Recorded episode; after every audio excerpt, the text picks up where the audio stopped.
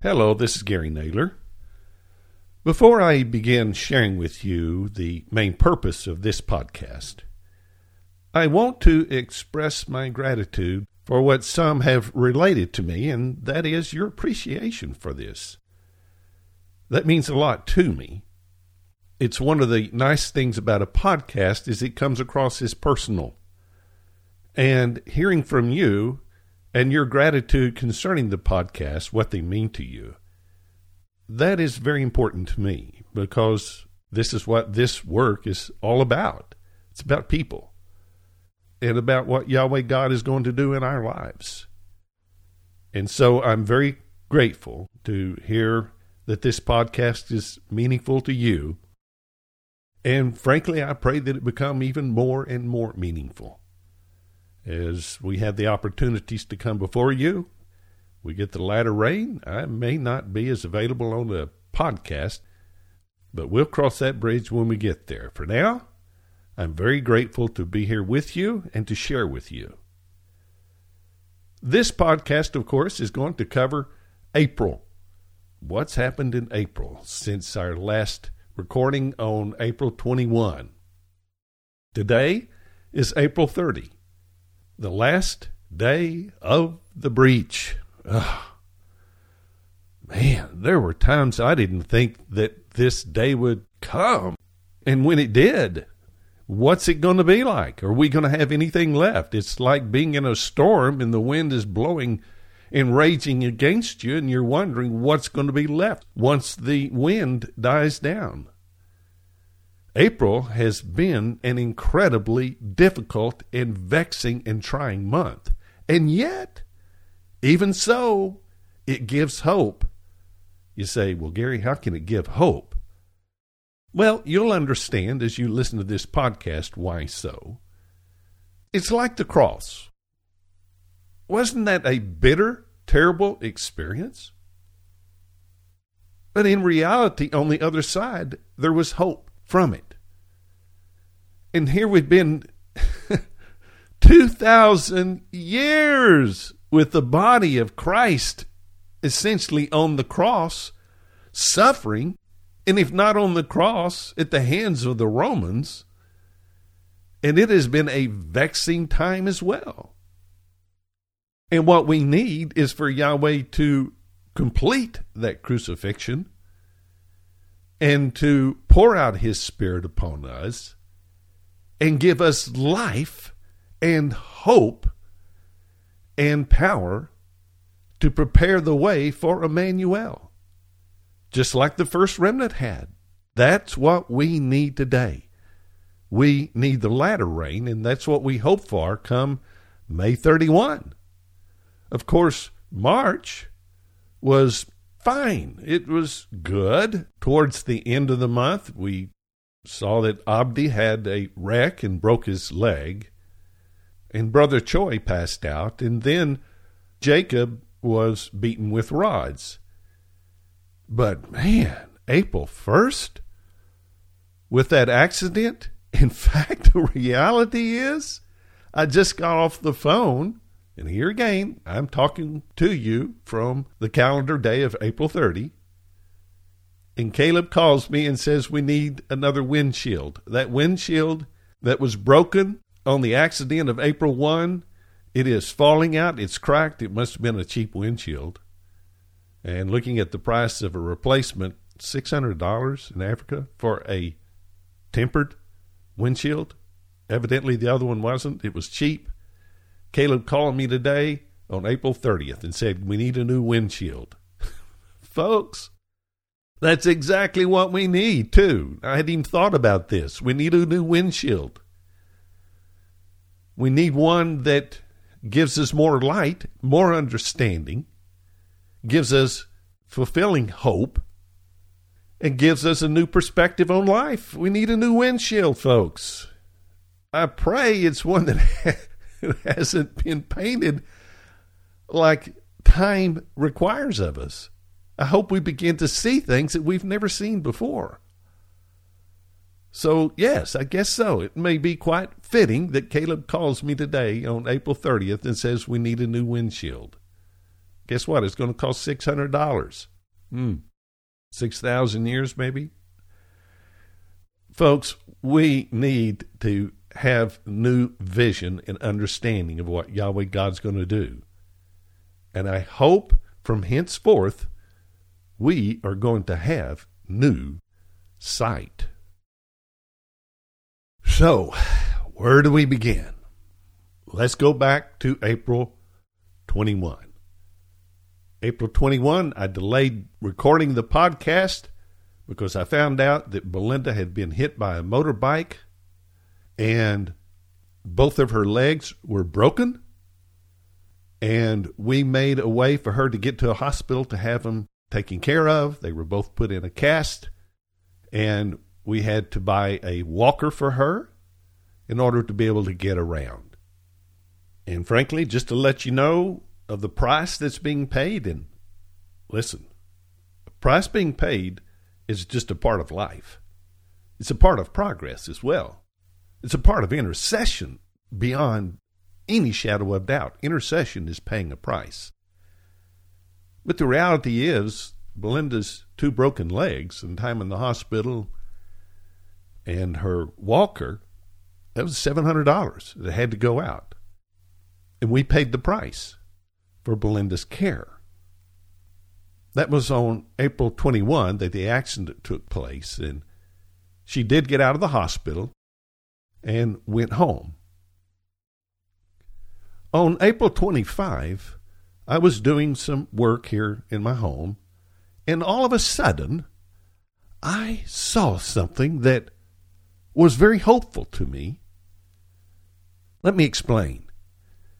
You see, Caleb in Africa is really a representation of me. I was in Africa for three months. I taught Caleb. I taught 1,200 pastors and bishops. And the work in Africa began. And when I left, I hoped that the seed would remain. But it did more than remain. Because the gift and calling, if you would, that's on my life was imparted to Caleb, and he has faithfully continued this work, and I mean faithfully. It is without a doubt the most important thing in his life. He has left his wife and home and his son and gone out and taught thousands upon thousands of people, along with Walter and Jacob and others. I mean, it's multiplied. The seeds have multiplied across Africa. But Caleb really is a representation of me. It's like me still being in Africa, but it's in Caleb. And I've mentioned this to Caleb, and he fully agrees. Caleb is an extension of my own life and calling. Now, that being the case, that day when something very hopeful came to me was this if Caleb is me, then Belinda is my wife. Do you understand that? She's in an intercessoral place of being my wife. And so when Belinda's legs were broken and she had to go to the hospital, I provided financially for her, for her healing. And so I looked at that in a whole new way that Belinda is actually interceding for my wife in taking affliction upon herself for the sake of my wife. And so it gave me great hope to see this that I would get my wife back with Caleb and Belinda walking out their parts. Now, that was during the day.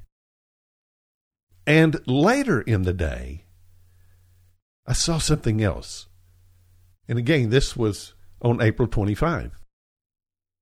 What I saw was the pattern of everything that's been taking place in April.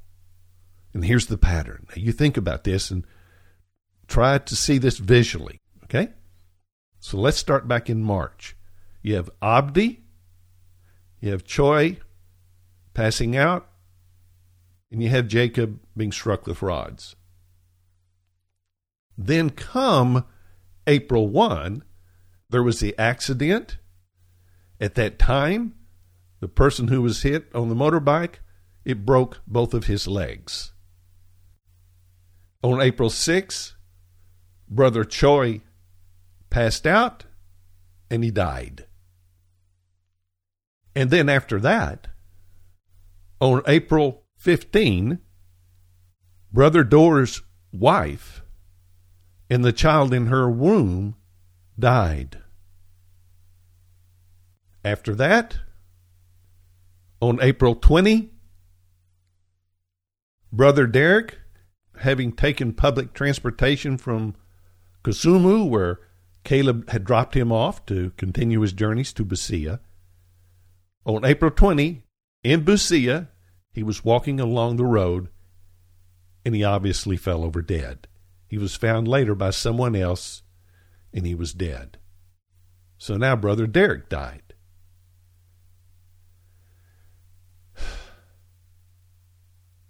The next day, April 21, Belinda was hit by the motorbike. And boy, I tell you what, this is whenever Caleb was deeply grieving over this intercession in April. But on the day after Derek died on the 21st, Belinda was now hit by a motorbike and had to be taken to the hospital, and both legs were broken. Now, this is what I saw in my mother's womb, and I think you'll see and understand it as well. Let's look at the pattern. We know what took place in March, which had been first remnant work. But in April, let's see what pattern is developing. You had a man hit by a car, two legs were broken. Then you have Brother Choi dying. Then you have Sister Dor and their male child dying. Then you have Brother Derek, a male, dying. And then you have our sister Belinda hit by a motorbike, and she gets two broken legs. Do you see the pattern? It's very clear. It starts with two legs being broken, and it ends with two legs being broken. It started with the man's two legs being broken, and then it ended with the woman's two legs being broken. And what is in between there? After the two legs were broken, a man dies. Right before the two legs are broken of Belinda, a man dies. And what's in the middle? You have a woman who would represent the church of Christianity because this is the breach period and she dies in trying to bring forth the male child. Christianity cannot bring forth the male child, Yeshua.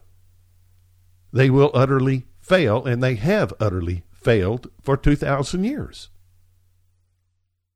And so, do you see the pattern? It starts with two broken legs and ends with two broken legs.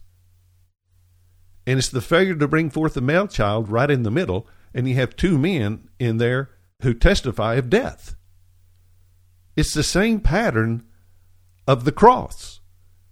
You have men on each side at the cross whose legs are broken. In this case, it's a woman's legs are broken. But you still have two legs being broken on both sides of the death of the two men, but particularly failure to bring forth a male child. Do you see what Yahweh God was testifying concerning April?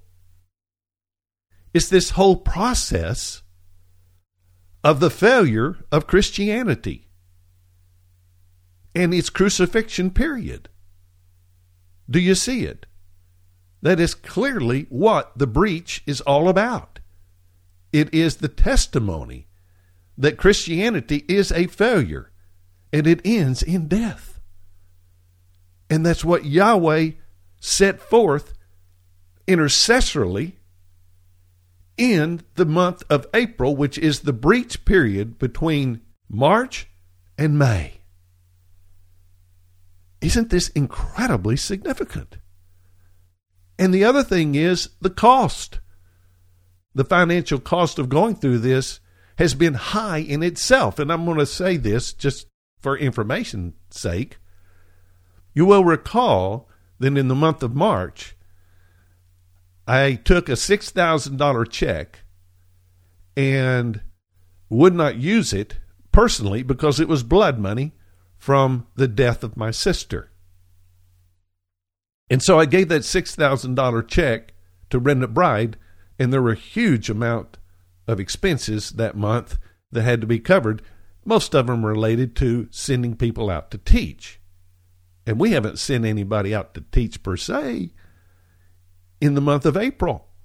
It has been too costly. But what's interesting is in the month of April, the donations, the support was not sufficient to cover all of the expenses. And so in the month of April, I had to dig into my own personal finances, my Social Security income, and I had to pay the bills on these things. They had to be covered. I didn't have any choice. You say, well, you could have had a choice. You could have let them go. No, that's not even an option. And so the amount of money that I spent in the month of April was $6,000. So I gave $6,000. There was blood money in March, and then $6,000 personally to support the work in April. And I'm thankful for all of you others who have given because I couldn't gone much deeper. But even more significantly, I think it's the 6,000 and 6,000. Now, what it means, I don't know. I really don't. Um, I don't have a conclusion on it, but I do see it. But this ties into this matter of Belinda. And I had to pay a price for her that's $700 to have her legs repaired and to restore her broken bones. And that is interesting that there is this testimony of paying a price. And I'm willing to pay whatever price is necessary. I've given my family to Yahweh long time ago in the mid 70s. They belonged to him, and he said he would take care of them.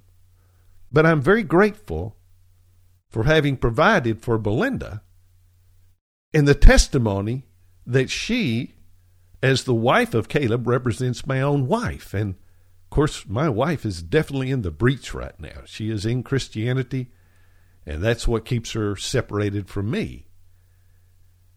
But she's there in testimony with Belinda with two broken legs. She testifies to being just one of the others on the cross. And I pray that the price that Belinda paid for her is going to bring my wife back home to me. I hope it's in May.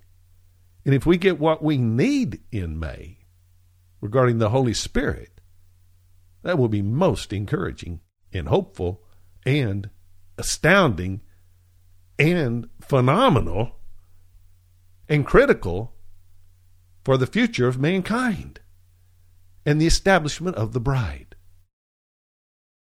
So, do you see these two things that unfolded in my understanding on that very day, April 25?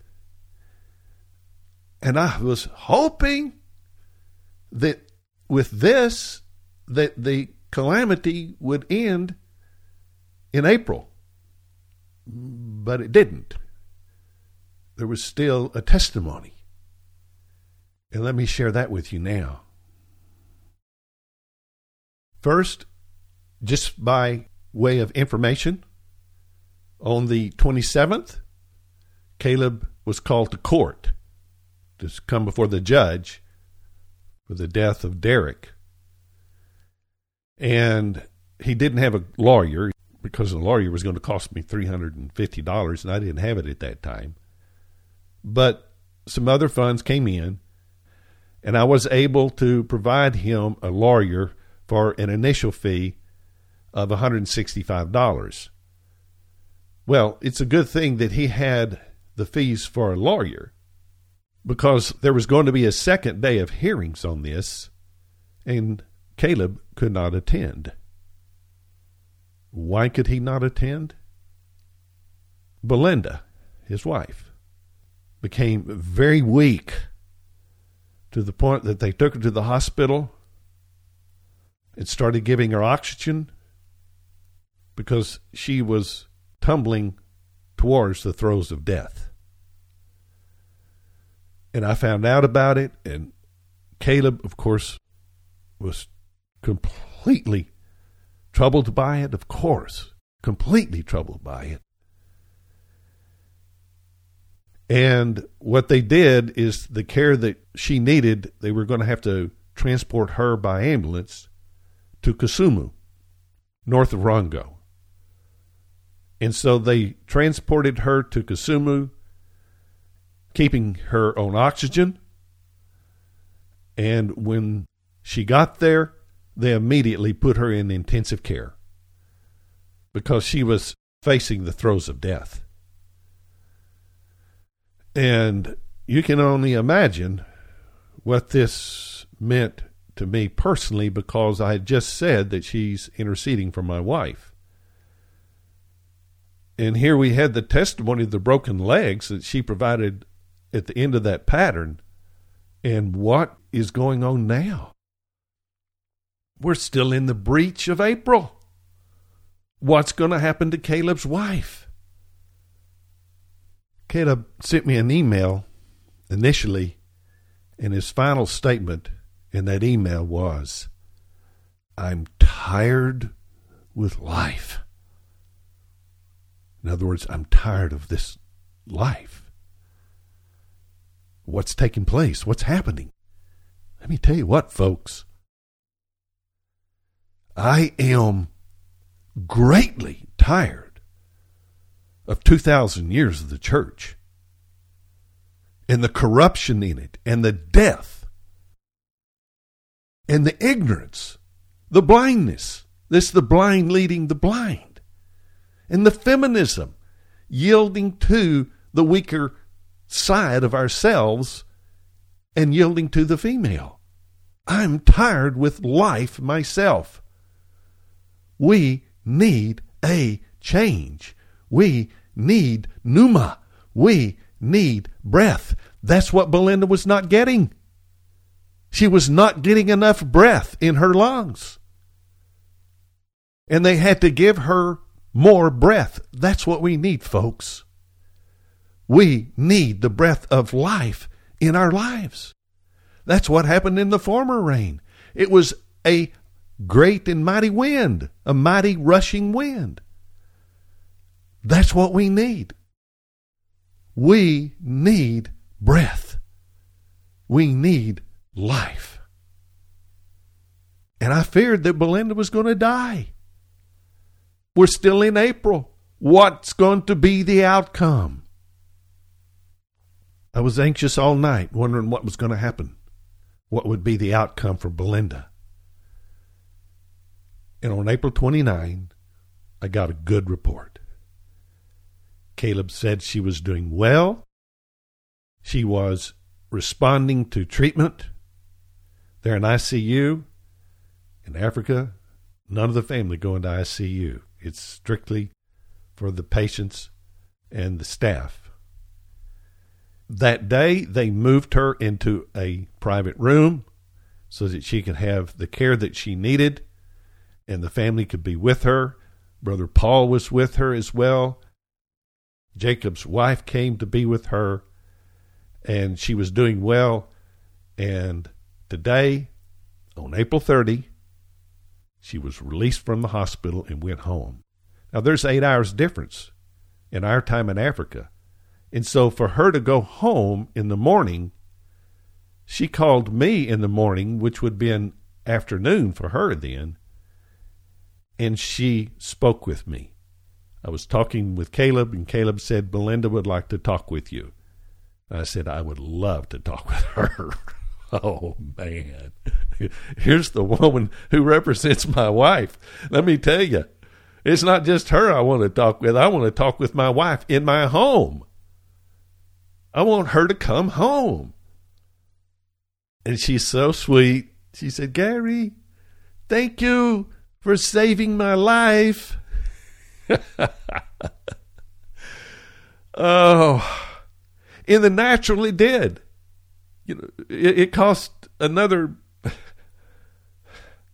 at least seven hundred dollars or thousand dollars this time with all the care in the intensive care. Intensive care costs six, seven hundred dollars alone. And so she said, Thank you for saving my life.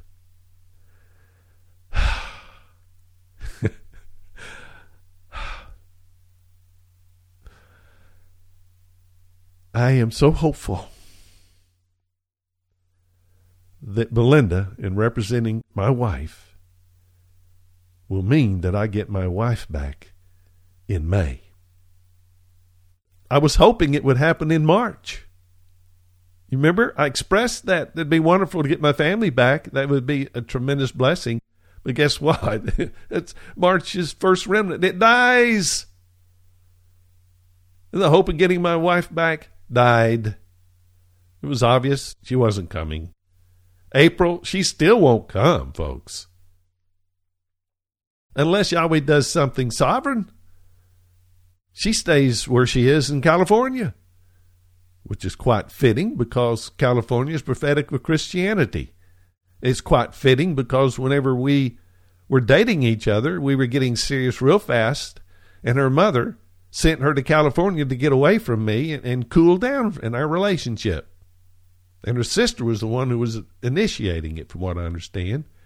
And she went over there, and while in California, she bleached her hair blonde or whatever, kind of a yellow blonde and guess where my wife is today? She's in California getting away from me and supported by all these Christians over there.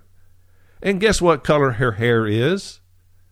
At her age, she turned silver. And from the pictures I've seen, it's kind of a gold and silver. It's really the exact same color it was when she went to California as a girl, trying to get away from me, at least from there family wanting her to be away from me. And now she's got the family of Christianity that supports her being away from me. So she's over there in Californication. And what she needs to do is come home. I told her I have something special for her when she comes home. Whenever she was young, you know, whenever we were dating.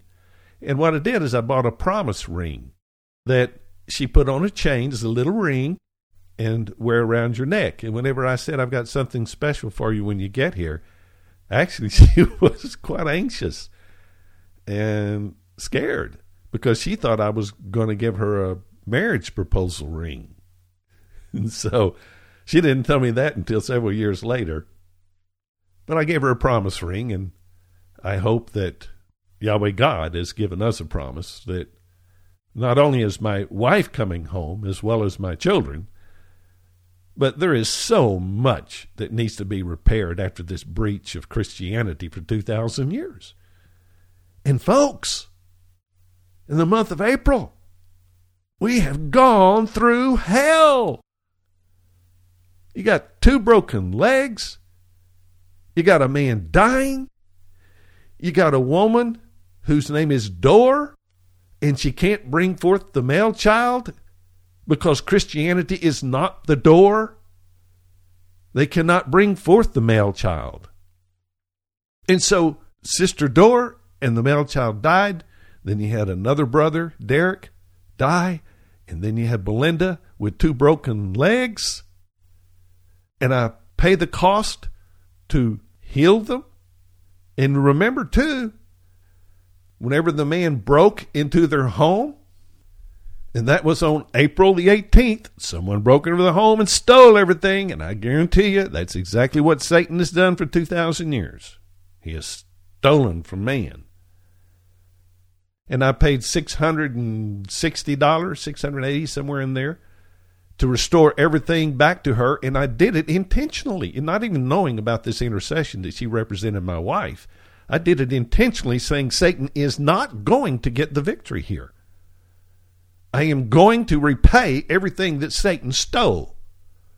And I pray that we as the bride can pay the same price.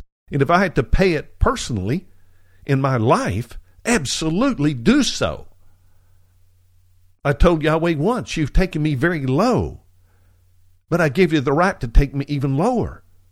We have to pay a price for the kingdom's sake. That's what I've seen in my own life with the loss of my family included. And that's what we see in the month of April. There's a price that has to be paid. It is so naive, so shallow of Christians to say it is finished. Jesus paid it all. Jesus did not pay it all. Jesus said, If you're going to be my disciples, take up your cross and follow me if you're going to be used of God, then plan on it costing you a great deal. Because even as He paid the price, we pay the price as well. We are intercessors. And that's what we see in March, April, and then we reap the benefits in May. You pay the price so that you can reap the benefits. And I pray and trust and have a degree of confidence looking at March and April, what's taken place. I pray and trust that we as intercessors have paid a price and we will inherit that which we all need, and that is the provision of the latter rain. Do you see it? Do you understand what March and April have meant? It gives us hope that May is going to be the provision from above. Let me share something else that I saw that gives great hope as well. Very recently, just within the last few days, I was thinking about the month of May and what Yahweh might do. And that led me to wonder if there have been any other events happen in May that would give me some understanding and some hope, possibly. What else could May testify to? And then I immediately considered something. Now, this may sound strange to you, but I don't remember all my children's birthdays. I just don't. I can't tell you when Rebecca was born. I can't tell you when Micah was born. I knew when Catherine was born because it was two days before our wedding, and I do remember my wedding date. That was June 6, so Catherine had to be born on June 4. And it was only recently that I was reminded that Grace was born on April 1. Now, of course, she's entirely prophetic. She's the fifth child of our five. And she was supposed to have been born March 31. You say, well, what do you mean supposed to have been? Well, my wife was having contractions. Let me tell you, the timing of it, it would have been March 31. But then my wife's contractions totally stopped.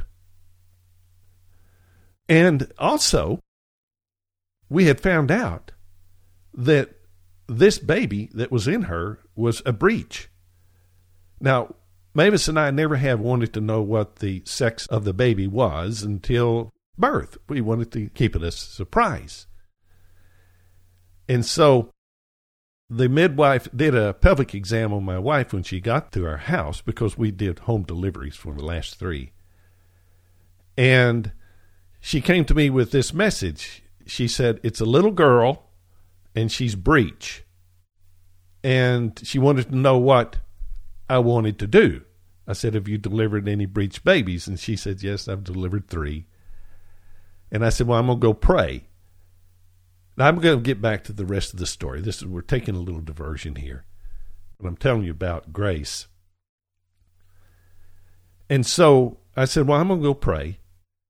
And when I went to pray, I knew exactly what the Father was saying to me, and that is Jeremiah chapter 29. I know my plans for you. They're for good and not adversity, that you might have a future and a hope. And I went back to the midwife and I told her that. And that's when my wife's contractions completely stopped. She went and took a shower. We all went to bed. And on April 1, I called the doctor. He said, Well, you have about eight hours because her water's already broken. Of course, let me add something else, though, concerning the water. I asked the midwife, Can you turn her? she said, No, no. She said, and I quote her, that would take a burning bush in the wilderness miracle because the water had broken and the womb was holding her. She couldn't turn. So that next morning, I had her to go and do another exam on Mavis, my wife. She came back to me. She says she's dilated X centimeters, head is down. Yahweh performed a burning bush in the wilderness miracle and repaired the breach. He repaired the breach. That is our hope. And so when we entered into this breach on April 1, Yahweh God was testifying, as far as I'm concerned, that He's going to repair this breach. And what made it even more significant is that my daughter Grace had not called me for a few months. They don't contact me now. And she's the only one that contacted me out of five children and a wife. She's the only one that contacted me. And on the 5th of April, Grace called and later on, I thought, you know, this is very hopeful. On April 5, Grace calls, and she's the one who testifies the repairing of the breach. So now you know a little bit about this testimony that my family provides. It's very prophetic. I have two daughters, Christy and Rebecca. Then I have a son who was born next, and the cord was wrapped around his neck three times. And then I have two daughters. This would be Catherine and Grace. Catherine was dipped in blood, just like the second bird from partial placenta previa. She was dipped in blood. She came out dipped in blood, blood all over her. That's unforgettable experience. And then after Catherine, then Grace came and she repaired the breach. And so I wondered, uh, is there anything else in May that would tell us that something could happen. And all of a sudden, boom, it dawned on me. Christy was born May 21. She's the only one that I remember a date for her birthday. May 21. It's always stuck in my head. May 21. So here's Christy's birth date coming up in the same month in which we hope for the latter rain. Now, let's add one other thing to that. The latter rain, we hope, is going to be May 31, and Christy was born May 21. Hmm. That's 10 days difference. Does anybody know anything about something that happened in which there was a 10 day reversal? A testimony that was divinely 10 days before something? Yeah. Do you know of Hezekiah?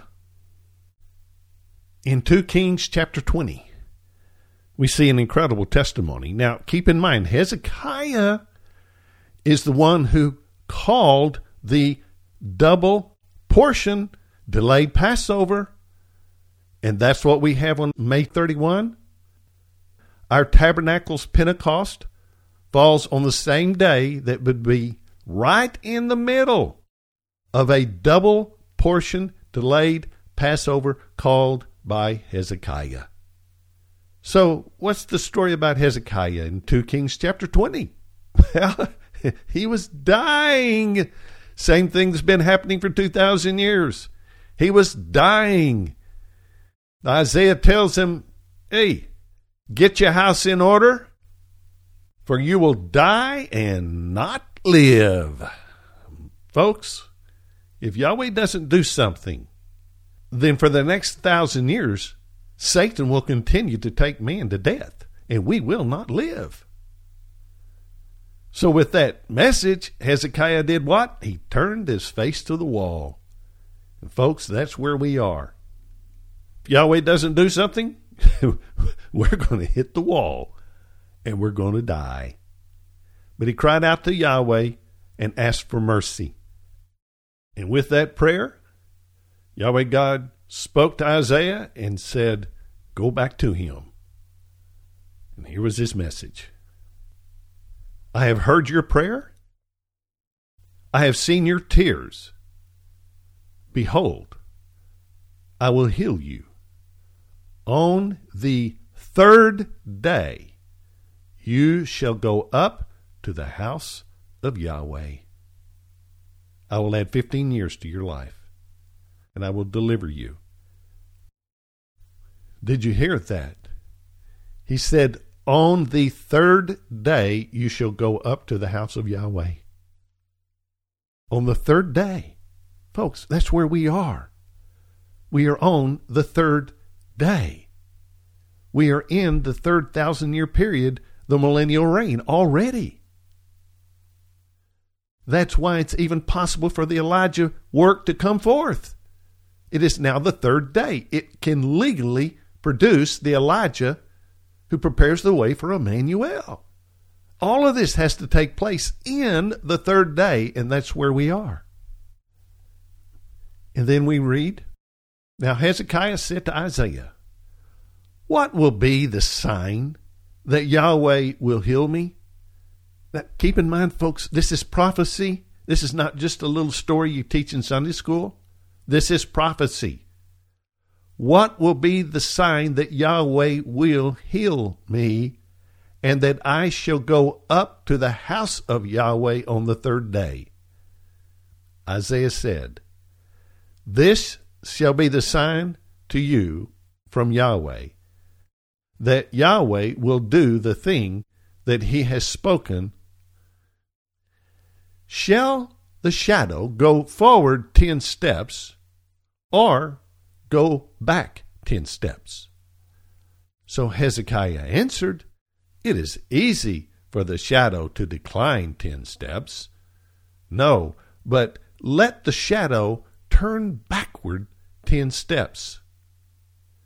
Isaiah the prophet cried to Yahweh, and he brought the shadow on the stairway back ten steps by which it had gone down to the stairway of Ahaz.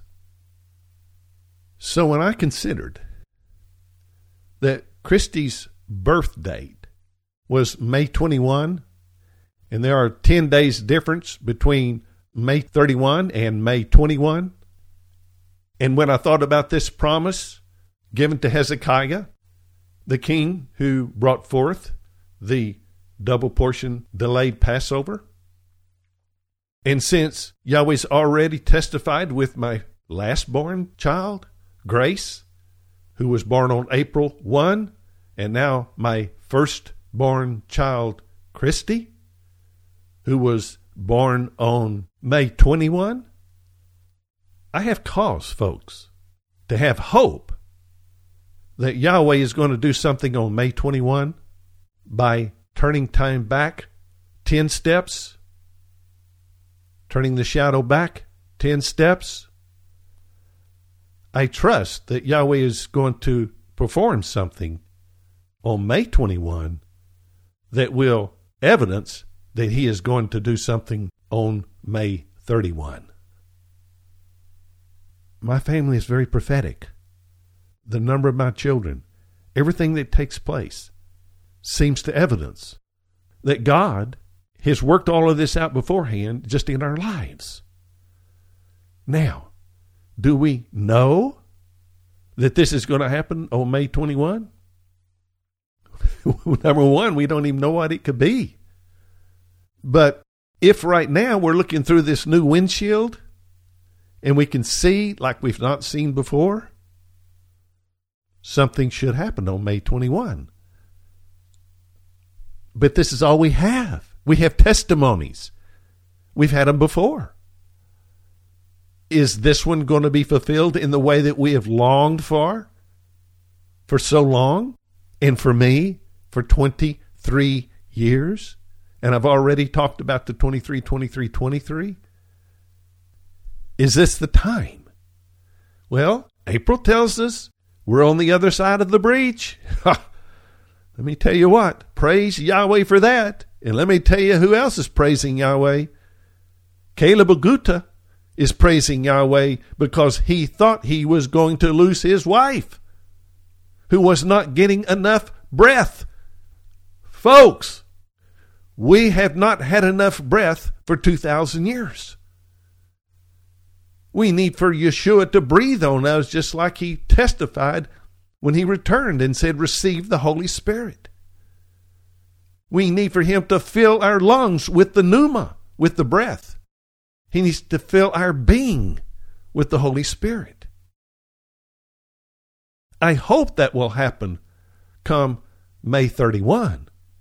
And I hope that what happens on May 21 will testify that he will indeed perform this miracle so that we can go up to the house of Yahweh on the third day.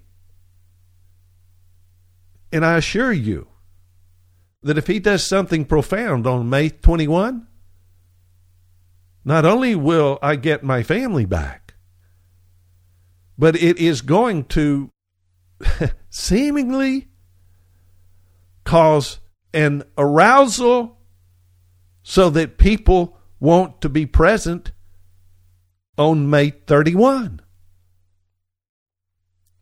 The first person who came to me and said, I'm going to be at your house on May 31 was Tommy Tillman. I can't remember what he was listening to. It was one of the podcasts. But he was entirely committed to, I will be at your house on May 31. Subsequently, another brother has said, I have put in requests for time off my work, and I will be at your house for May 31. So we've got two witnesses, two brothers have already committed. And if May 21 gives us a trumpet, if you would, you know, it's very interesting. There are two different kinds of trumpets in the Bible. There is a silver trumpet, and its purpose was to call a gathering, and it was also the silver trumpet that was used to call the people to go forward whenever they were traveling with the Ark of the Covenant and traveling to the promised land. That trumpet, they blew it and they went forward. And it was a silver trumpet. Well, folks, silver is the bride.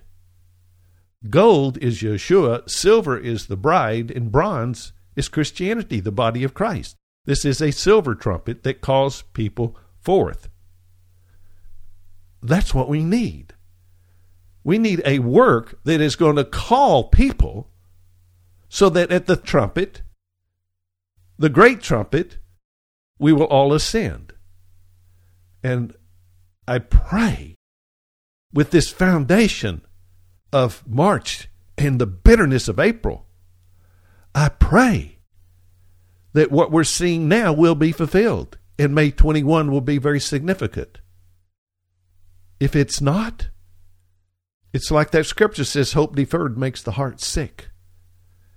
And I've had so much heart sickness over the years, especially in the last 23 years. I hope this is the time in which I've paid my debt and we get something. We get a testimony on May 21. I guarantee you, I guarantee you, we have had a testimony in April. You remember what Brother Caleb said? I wish they would take April out of the calendar. And it was bitter to the very end. On April 28, his wife was being taken to intensive care, and it looked like she was going to die. But Yahweh gave her the pneuma, gave her breath in her lungs. And Caleb called me today, and sweet Belinda got on the phone and said, Gary, she has a high voice.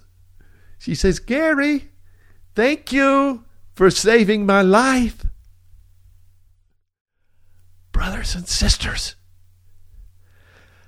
I pray God does a work in this man and in this bride that is going to save the lives of thousands upon thousands. The scripture says that the bride cannot even be counted. I pray that this bride work will save the lives of a multitude that is without number. Gary, thank you for saving my life. I pray Yahweh God will save my marriage and bring my wife home too. Caleb's wife went home, and Caleb rejoiced. Caleb's wife and Caleb had all the things that Satan stole from their home returned. I gave them the money to go buy it, and they restored their house. I pray that my own household will be restored. I pray that the second remnant will be a restored work, the first remnant already dying. I pray that work of the remnant will be restored. And the breach between them, 2,000 years of Christianity, will be repaired. Financially, we have stood in the breach, folks. Financially, you have provided, and the funds for myself as well. We have stood in the breach and helped to make Caleb and Belinda and all the others get through this breach that's taking place in Africa relative to Caleb and the continuation of the work that Yahweh used me to begin a year and a half ago prophetically, that's the first remnant. They were a year and a half work. I don't know all that Yahweh God is doing. I know it will be exceedingly abundantly beyond all that we can ask or think. It's going to be what man has longed for since the garden. That's what needs to happen to prepare the way for Emmanuel. And right now is the most hopeful opportunity that I've seen in my life. And again, 2017 marks the completion of the third 23 year period in my life, 323s. The other two were marked by significant life changing experiences. That's what we need now. The other two would be shadows. What really needs to happen is what we need now. And for Yahweh God to restore the breach, send us His Holy Spirit, establish a bride who makes herself ready with the headship of the Elijah. Folks, Christianity is a multi headed beast. Even the Catholic Pope is just one of the other heads. There has to be a work that has the headship of the Elijah, who is the 12th apostle, and there will be 12 latter rain apostles established. The government of the second remnant, the second bride, will be established on this earth. And we, his bride, will lay down our palm branches which are the teachings that come from the head of the Elijah, which is what you're hearing right now. And we will lay down our garments, our lives, for one sole purpose Let me repeat that to you. One sole purpose. All the things of the world pass away with this one sole hope. And that is that we give up all to follow Him to prepare the way for Emmanuel, laying our garments down, and He catches up to heaven. And we enter into an immortal, incorruptible body on the 15th day. And out of our innermost being will flow rivers of living water. And we come back and rule and reign with him for a thousand years. All of the teachings of Christianity, folks, just about all of them are dung. They come from the flesh.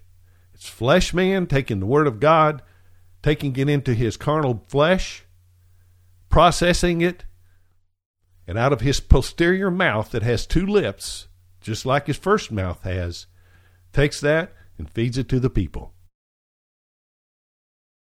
But I pray that what Yahweh is giving us now is truth and life.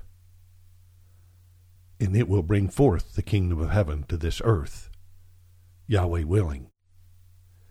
We don't know what's going to happen in May. We have hope for the 21st, we have hope for the 31st. And we have ample reason to have that hope. Let me tell you one other story, folks. I have often said, by God or not at all. And you may know the origin of that statement. Hear me. In May of 1994, the month before the Holy Spirit came upon me in June. In May of 1994, I went outside with pen and paper to write my monthly newsletter to all the supporters of Sunshine House Ministries, which was a ministry that I'd begun that was for the care and help of the poor and the needy, which you who are listening to this right now, I don't care how wealthy you are, you're poor and needy. Guarantee you. I had one goal in Sunshine House Ministries, and that was to build a home for the needy. That goal is being fulfilled at a higher level the home for the needy that we all need is that which is above, where our mother is. In May of 1994, I went out to write that newsletter. And I sat down, and God didn't give me anything. I mean, nothing, zero to write. So I just started writing. I said, if God doesn't speak to me, this is going to be the shortest newsletter that you have ever received. New paragraph. By God or not at all. And then I signed off on it. That was in May of 1994. And just recently I've wondered hmm, did that happen in May of 1994? as a foreshadowing of what would happen in May of 2017? By God or not at all? I think so. I hope so. I hope that's why I could not receive anything to say in May of 1994 because it needs to be said in May of 2017. Yes, we have hope. And we look to Yahweh to fulfill His word and give us that in May, which we have needed for 2,000 years. Hanging on my bedroom wall here in this home that I totally remodeled, which is what needs to happen to the church, is a scripture that is hand calligraphied by Christy, the one who was born on May 21. She was very good with calligraphy and she was very artistic.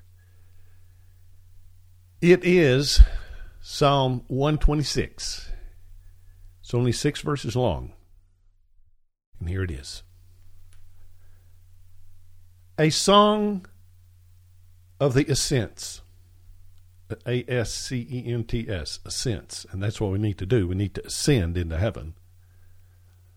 When Yahweh brought back the captive ones of Zion, we were like those who dream, like maybe even dreaming about May. Then our mouth was filled with laughter. Could use some of that. And our tongue with joyful shouting. Then they said among the nations, and let me tell you, if Yahweh completes the work that needs to begin this month, the nations will be dramatically affected by it. Then they said among the nations, Yahweh has done great things for them. Yahweh has indeed done great things for us. We are glad. I think of Caleb at this point. glad? Was he glad that Belinda did not die? he was glad. Verse 4 Restore our captivity, O Yahweh. That's not only captivity in this world, but in our flesh as well. Restore our captivity, O Yahweh, as the streams in the south. Those who sow in tears shall reap with joyful shouting. Last verse.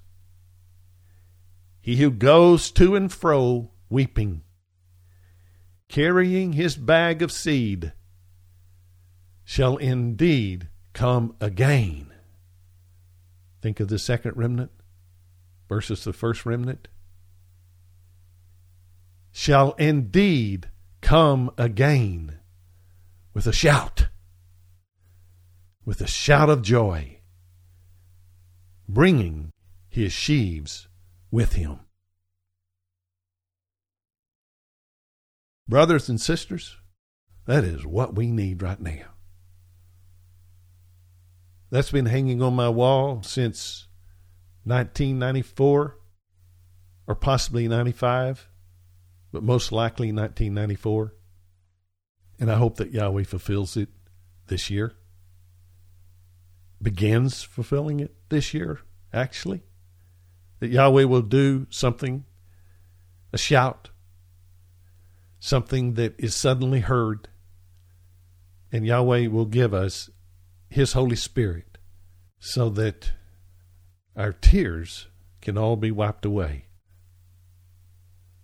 So it is with great hope that we face the month of May, having eaten the bitter herbs of April, and the death that it has brought, and the pain, and the price, and the hurt that it has brought. May May be the fulfillment that we all need, that we would receive the latter rain on May 31, and thereby prepare the way for Emmanuel and to be caught up in the air, to join him and return to rule and reign for a thousand years. That is our hope. And we look to Him to fulfill it. And we look to Him for the month of May. In the name of Yeshua. Amen.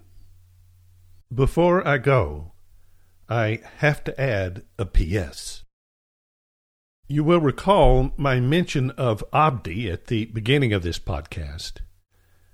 And he occupies the place of being the initiator of transition. Because when Abdi was up in Algeria teaching bride truth, And he was a former Muslim. He's taught in Libya, he's taught in Morocco, he lives in Egypt, and he was in Algeria to conduct three meetings, and he was in a car wreck, and it marks this change towards April because in this wreck his leg was broken. We provided the funds for the healing process for his broken leg and really didn't hear much about him since then until recently. I found out from Walter, who keeps contact with him, that he was going to need brain surgery because of a blood clot that was as a result of the accident. Now, that's as far as I got on this, but Walter did talk to the doctor who was going to provide the surgery, and they were needing finances. It looks like in Egypt, the country provides the hospital, but the individual has to pay the cost for the doctor. And they were needing $360 for the surgeon. So, on April 28, I provided that sum to Walter to get to Abdi.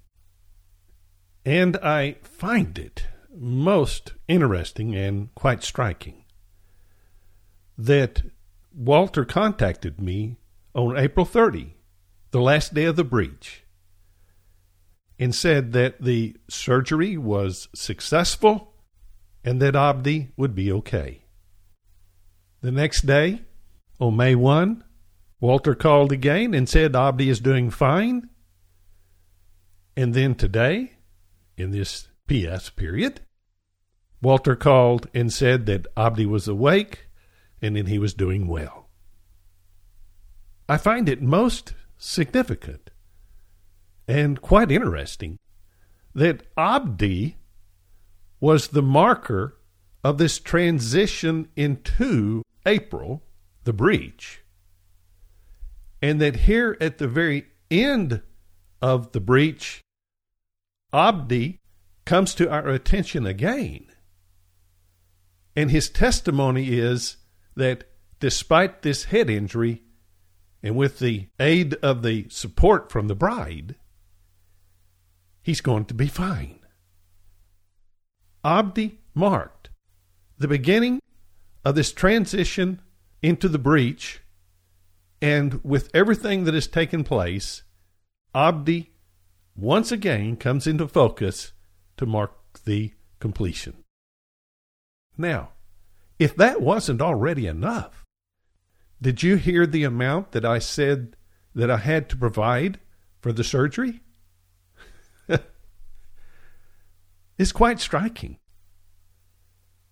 I provided $360. Well, how many degrees are there in a circle where one gets back to the origin of where one began? 360 degrees. So they requested $360 from us to secure Abdi's healing and his life. And he marks the beginning and the end of this breach testimony. I mean, what more do we need to evidence that this is Yahweh's work? And this gives us even greater hope that May will be his work as well. And we look to the Father for his provisions. Once again, I say, Amen.